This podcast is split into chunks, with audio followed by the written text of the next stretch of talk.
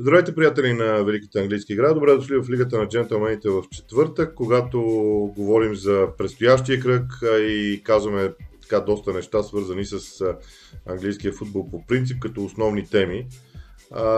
Колебах се по какъв начин да направя този епизод. Честно казано, наистина има доста неща, които трябва да се кажат.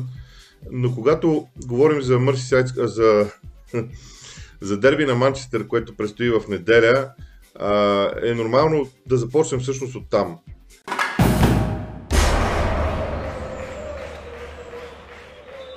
Няколко важни неща за мен и за Манчестър Сити и за Ман Юнайтед като теми.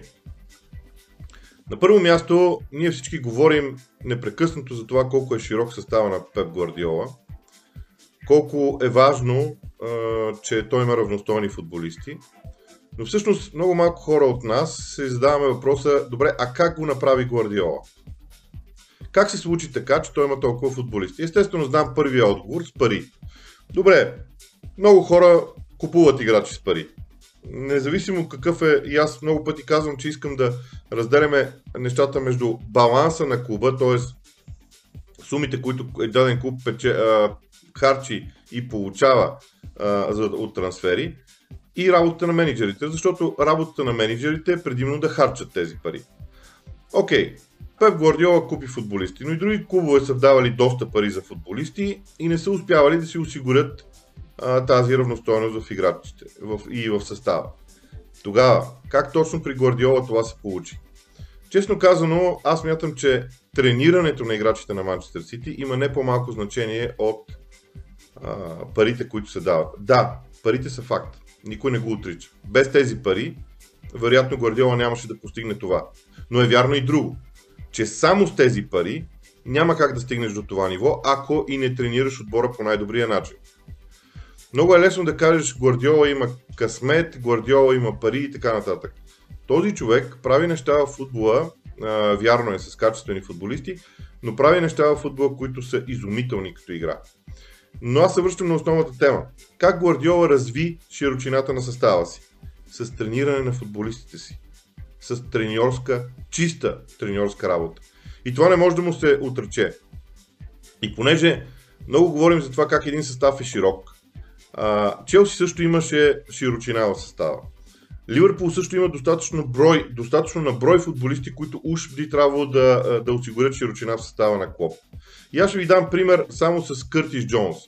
Как Къртис Джонс беше наложен в състава на Ливърпул? С доверие. Къртис Джонс не беше най-великият играч на Ливърпул от първия възможен момент. Но той получаваше доверието на Клоп. Други играчи на Ливърпул не получаваха доверието на Клоп систематично. Вярно, вината може би е и тяхна, вината може би е на Клоп. А, това са неща, които трябва да влезат в детали. Но за мен един от важните моменти при осигуряването на широчината на един състав е това. Треньорът да има доверие на играчите, да ги тренира и да ги развива. И в един момент нещата се получават. И понеже ня, а, няма как да не замесим Ливърпул, няма как да не замесим и Челси в това, няма как и Ман Юнайтед да, не да не замесим, нека да кажем следното. Когато един треньор иска да се довери на, даден, на дадени футболисти и да ги развие във времето, той трябва да е готов отбора му да страда от това, че тези футболисти са на терена и не се справят. Съжалявам, но това е факт. Футбол е такава игра, затова много говорим за времето, което е необходимо. И тук се върна пак на Гвардиола, на основния въпрос. А, Гвардиола изстрада последната календарна година с лоши резултати за своите стандарти. Всички говореха, че той не става вече, че той е изгубил а, магията си а, и така нататък. Той всъщност работеше и подготвяше отбора си. Бавно и напоително, така както се прави, за да постигне отново това. Аз мятам, че и при Клоп ще се случи същото или би трябвало да се случи същото.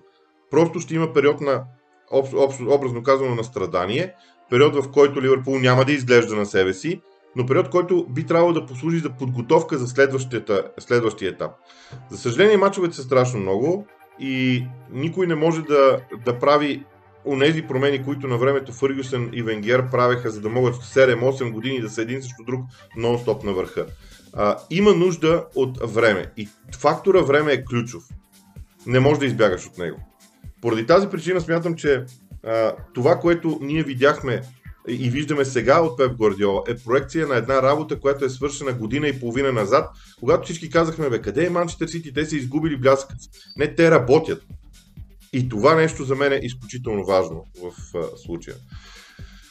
До тук системата за масите, тя има много, много продължения в тези моменти, но аз продължавам да и, и настоявам да разсъждаваме върху въпроса как се постига широчината в състава, а не просто да приеме, че тя изведнъж трябва да се появи, че трябва да се появи с пари. Не е така. Влиянието на контузиите в играта също е нещо много важно, защото Гвардиола, същия този Гвардиола, каза Манчестър Сити мина през а, ужаса на а, зимата и сега излиза с един контузен играч. Това наистина е така и е много важно.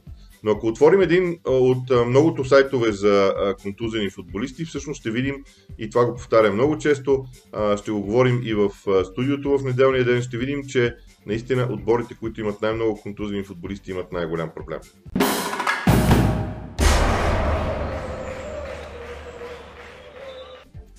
И сега към Солския. Това, което сега ще кажа, трябва да го обясня, защото аз през годините съм бил сред големите поддръжници на Олег Гунар Солскияр. Казвам бил, защото ми се струва, че неговото време, времето в което а, трябваше да му се дава а, карт бланш, започва да изтича и изтече. В моите очи изтече.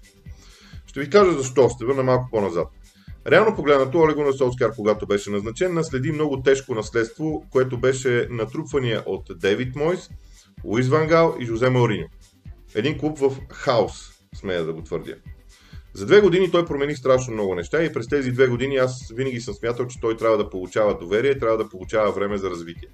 Съжалявам, но в моите очи две, две календарни години и половина за клуб от калибъра на Манчестър Юнайтед, за ресурсите, финансовите ресурси, които този клуб разполага, за трансферите, които бяха направени, защото тук говорим за трансфери от рода на 80 милиона, 70, 60 милиона, близо до 60 милиона и така нататък. Това са много пари. Много пари, които са похарчени от даден треньор. И идва един момент, в който не можеш просто да, да казваш, ама той има нужда от време. Защото времето е някакъв фактор, който много лесно може да се види. Как преценяваме ние качеството на даден а, менеджер? Преценяваме го по резултатите, по играта, която гледаме и по бъдещето и перспективите на клуба с този менеджер в началото е нормално да елиминираме резултатите и да кажем, той не може да, не може да говорим за резултатите му, защото сега е поел отбора.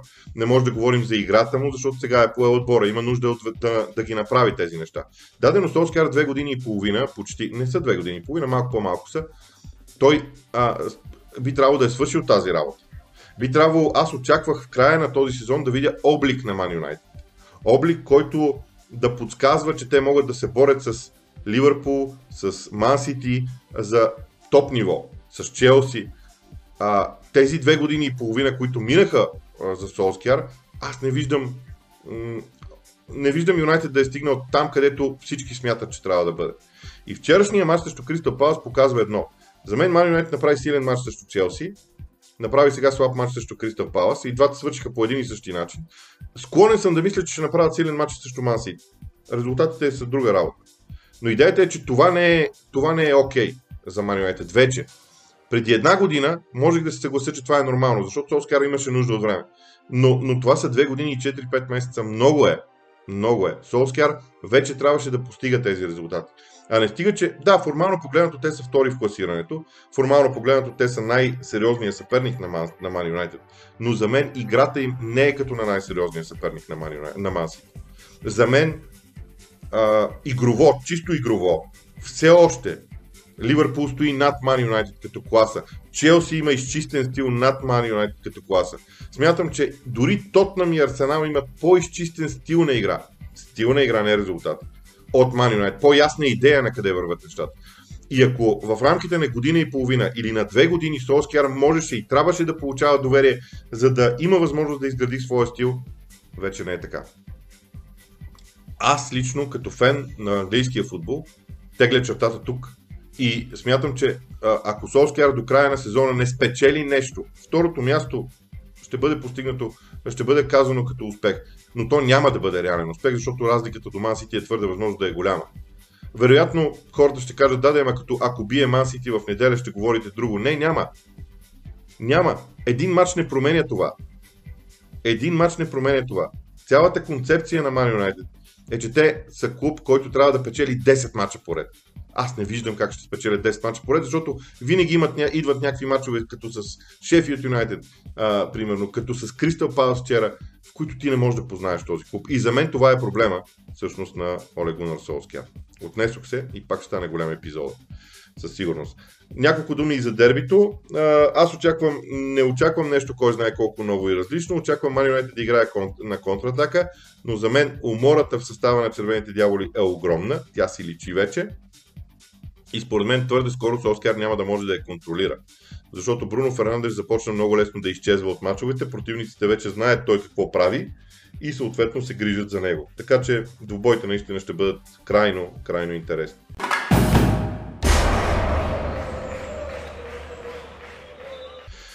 Да започнем обаче поред с мачовете от събота нататък, за да можем да вкараме в някакъв ред все пак и този епизод.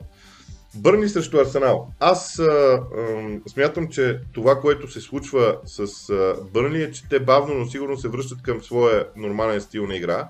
Имат много голям проблем с а, хората, които а, са на а, хората като разнообразие, защото Бърни има много, много, много къс състав. Но те ще опитат да дадат битка на Арсенал. В моите очи, когато Артета е имал една седмица за подготовка на отбора си за даден матч, Арсенал винаги е играе добре.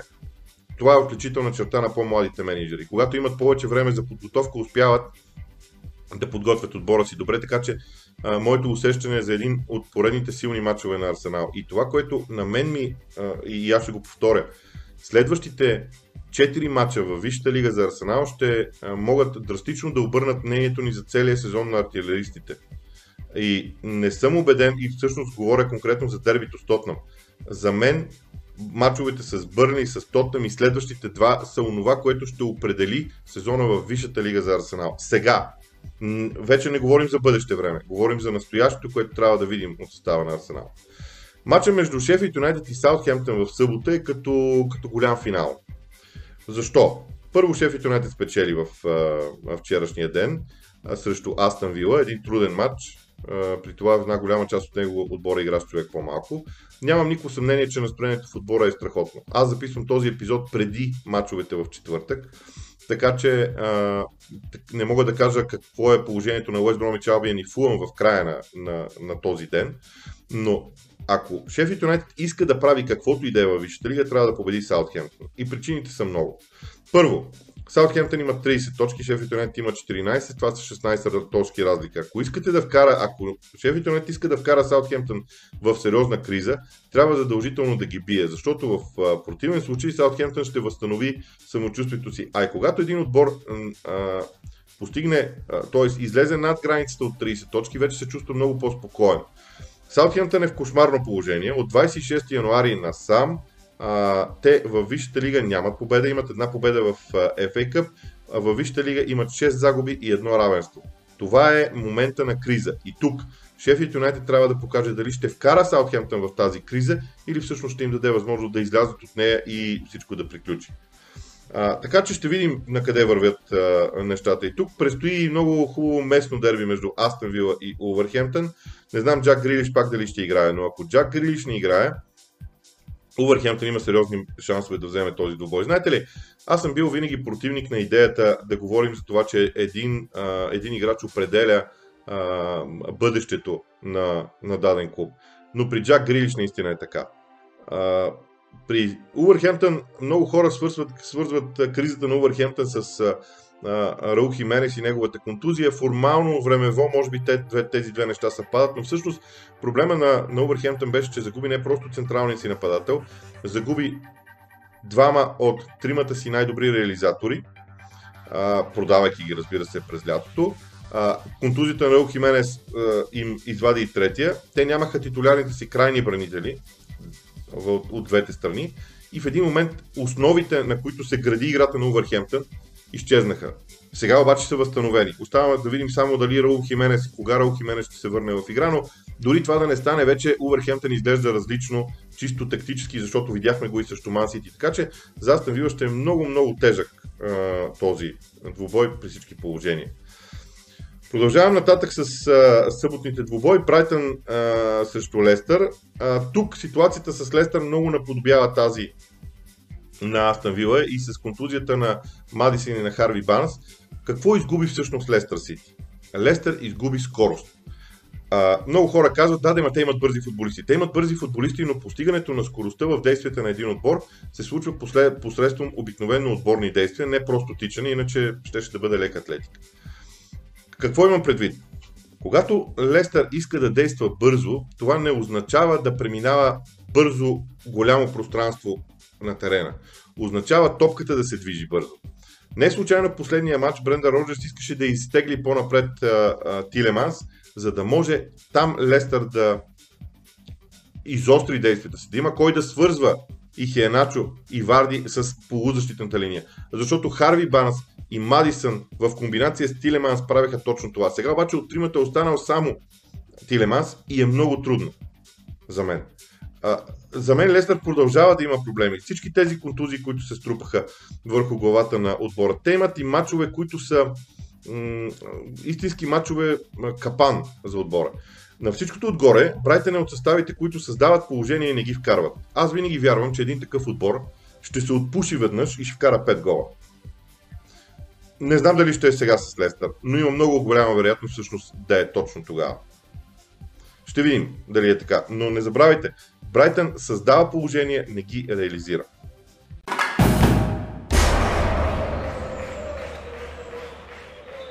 Преминаваме към неделния ден, където започваме с още едно голямо дерби на дъното между Уест Бромич Албиен и Ньюкасъл Юнайтед.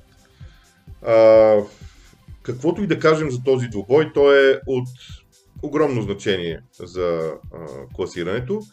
Най-просто казано, разликата между двата отбора към момента е числом и словом 9 точки при равен брой изиграни матча.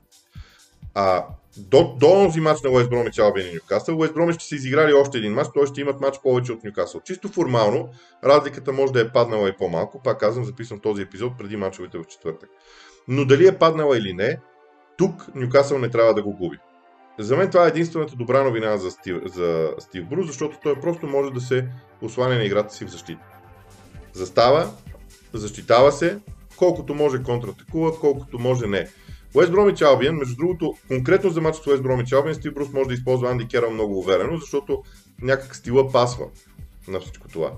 А, освен това, съм се убедил в нещо друго. Треньорите от старата школа, какъвто безспорно е Стив Брус, а и сам Алардайс такъв, когато бъдат притиснати до стената, те могат да взимат нестандартни решения. Те не обичат обаче да ги взимат. Както се казва, те ползват онази максима умира и само в крайен случай. Тоест, избягай от зоната си на комфорт само в крайен случай. Е, сега е този крайен случай за Стив Брус. Е страшно неопитно той какво ще направи. Но моето усещане е, че Нюкасъл ще ни предложи нещо малко по-различно от обичайното при всички тези контузии. Да не говорим, че Сен Максимен, Алмирон и Калан Уилсън, това са основните носители на голове за състава, всъщност ще отсъстват чак до април.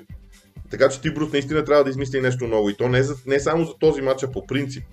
Така че също поредния изключително важен двубой. Стигам до Ливърпул и Фулъм. Сега, за този двубой не мога да кажа нещо кой знае какво, защото а, трябва да кажа, че м- трябва да видим матча на Ливърпул с Челси и тогава да говоря за това. А, както и Фулъм има още един двубой, така че е трудно да правим а, а, такъв тип прогнози.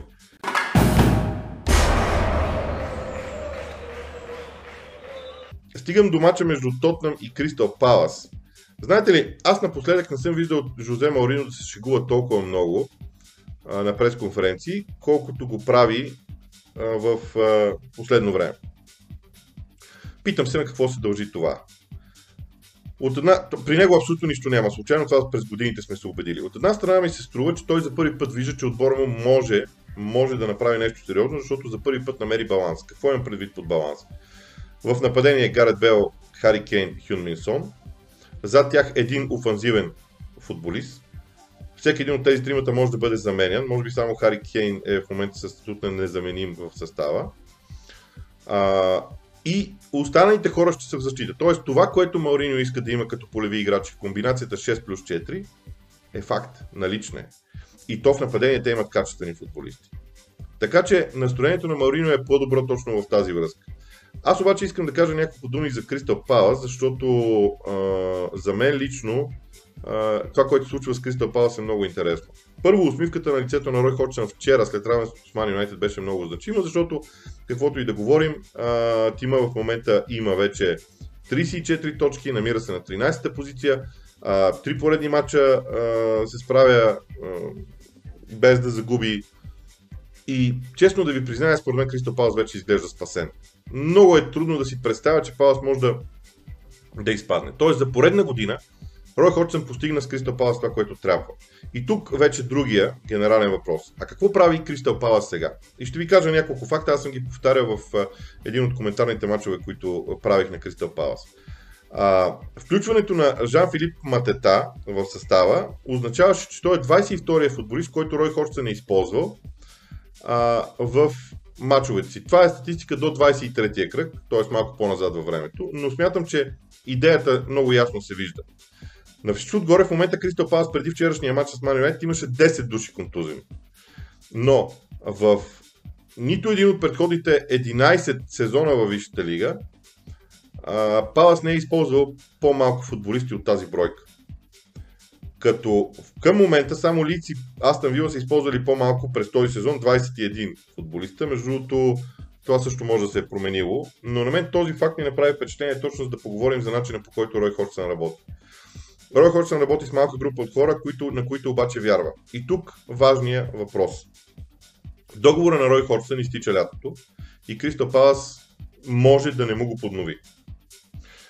Обръщайки се веднага след това към играчите, трябва да кажем, че според мен това лято, което предстои, ще бъде най-важното от онзи момент, когато Кристо Палас бе изпаднал в администрация през 2010 година, защото сега изтичат договорите на 12 футболисти. Аз ще ви изброя имената им. Уейн Хенеси, Стивен Хендерсън, Джоел Уорд, Натаниел Клайн, Мамаду Сако, Скот Дан, Гари Кехил, Патрик Ван Анхол, Джеймс Макарти, Андрус Таунзен, Мичи Бачуай и Кристиан Бентеке. Тези футболисти няма никаква гаранция, че до година ще бъдат в Палас. Никаква. Сега е момента за революция в Палас. И големия проблем идва от нещо друго. Ще понече ли клуба да я прави? Защото с Рой Хорсън те получават това, което имат в момента. Оцеляване в Висшата лига. Смятам, че и до година Рой Хорсън ще направи, ако остане Палас, ще направи така, че клуба да оцелее. Иска ли Палас да бъде нещо по-различно? Иска ли Палас да се опита да, да, да се качи на ниво Евертън, примерно? Е на ниво Астан Вила, на ниво Увърхемптън, просто да качи следващата пала. Ако иска, сега е момента да го направи. Пазара ще се, ще се пазаруват играчи на по-низки нива. Не знам Пала дали има достатъчно пари за това, обаче. Така че лятото предстои и то е от огромно значение за отбора, колкото до матча с Тотнам се ми струва, че Пала ще го изиграе доста спокойно и а, от тази гледна точка едва ли има а, резултата има чак толкова голямо значение за тях. Те просто, просто ще се защитават без да оставят празни пространства, така като го направиха срещу Man United и ще чакат да видят дали Тотнам ще има ден. Ако има ден, Тотнам трудно може да вземе нещо. Палас, ако не, не знам. Понеделничките мачове наистина са много далеч напред във времето. Челси, Евертън и Уест Хем Юнайтед срещу Лиц. Аз само ще кажа няколко неща за Уест Хем, защото за мен е важно. Тима на Уест Хем е изправен пред най-големия успех в кариерата на Уест Хем във Висшата лига за мен. Битка за топ 4 и евентуално влизане в топ 4. А, Девид Мой ще постигне нещо огромно, ще покаже а, какво е способен, ако успее да запази четвъртата позиция. Честно да си призная, не вярвам, че ще го прави, че ще го стори, по простата причина, че просто, просто отборите отзад на, а, говоря за Челси, за Лид, за Тотнам, те имат повече потенциал. Но нека да се, обикновено, когато имаш такъв проблем, се съсредоточаваш върху простички неща, а именно група от мачове. Какво предстои на Уест Понеделник Лидс, гостуване на Man United, домакинство на Арсенал. И ето ви три мача, които отбора трябва да гледа. Ако искате да разделим програмата на Уест Хем до края, на домакинство и гостувания, нека да ви кажа и другото. Уест Хем е домакин на Лидс, Арсенал, Лестър, Челси, Евертън и Саутхемптън. Гост е на Ман Юнайтед, на Увърхемптън, на Ньюкасъл, на Бърнли, на Брайтън и на Уест Бромич Албиан отборите, които се борят за своето оцеляване. Ако битката за оцеляване не е уредена скоро, т.е. Фулъм и Уест Бромич да се приближат още, тогава ситуацията за Уест Хем става сложна, защото да гостуваш на отбори, които а, се борят с зъби и ногти за оцеляването си е много тежко. Но ако, си, ако приемем, че Нюкасъл примерно победи в неделя Уест Бромич Албен и, и днес Уест Бромич си загуби матча, изведнъж Уест Бромич няма да е чак толкова голям проблем пред последния кръг. А, обикновено отборите губят тази, а, тази, този свой хъз за оцеляване, когато съдбата им е решена. А, и изведнъж последните матчове на Уест Хем могат да се окажат доста приятни. Казвам го не за друго, защото Дейвид Мойс работи така от известно време. Той работи буквално ден за ден и на мен ми прави изключително добро впечатление. Надявам се да постигне съответните резултати. Така че, да, за мен Уест като явление този сезон е изключително интересно и ще видим докъде отбора ще стигне. Завършваме с а, а, предаването за днешния ден. Утре, естествено, ще имаме своя лайв в а, един малко по-късен час, а, някъде към 19 вероятно, така че а, очаквайте ни и тогава. you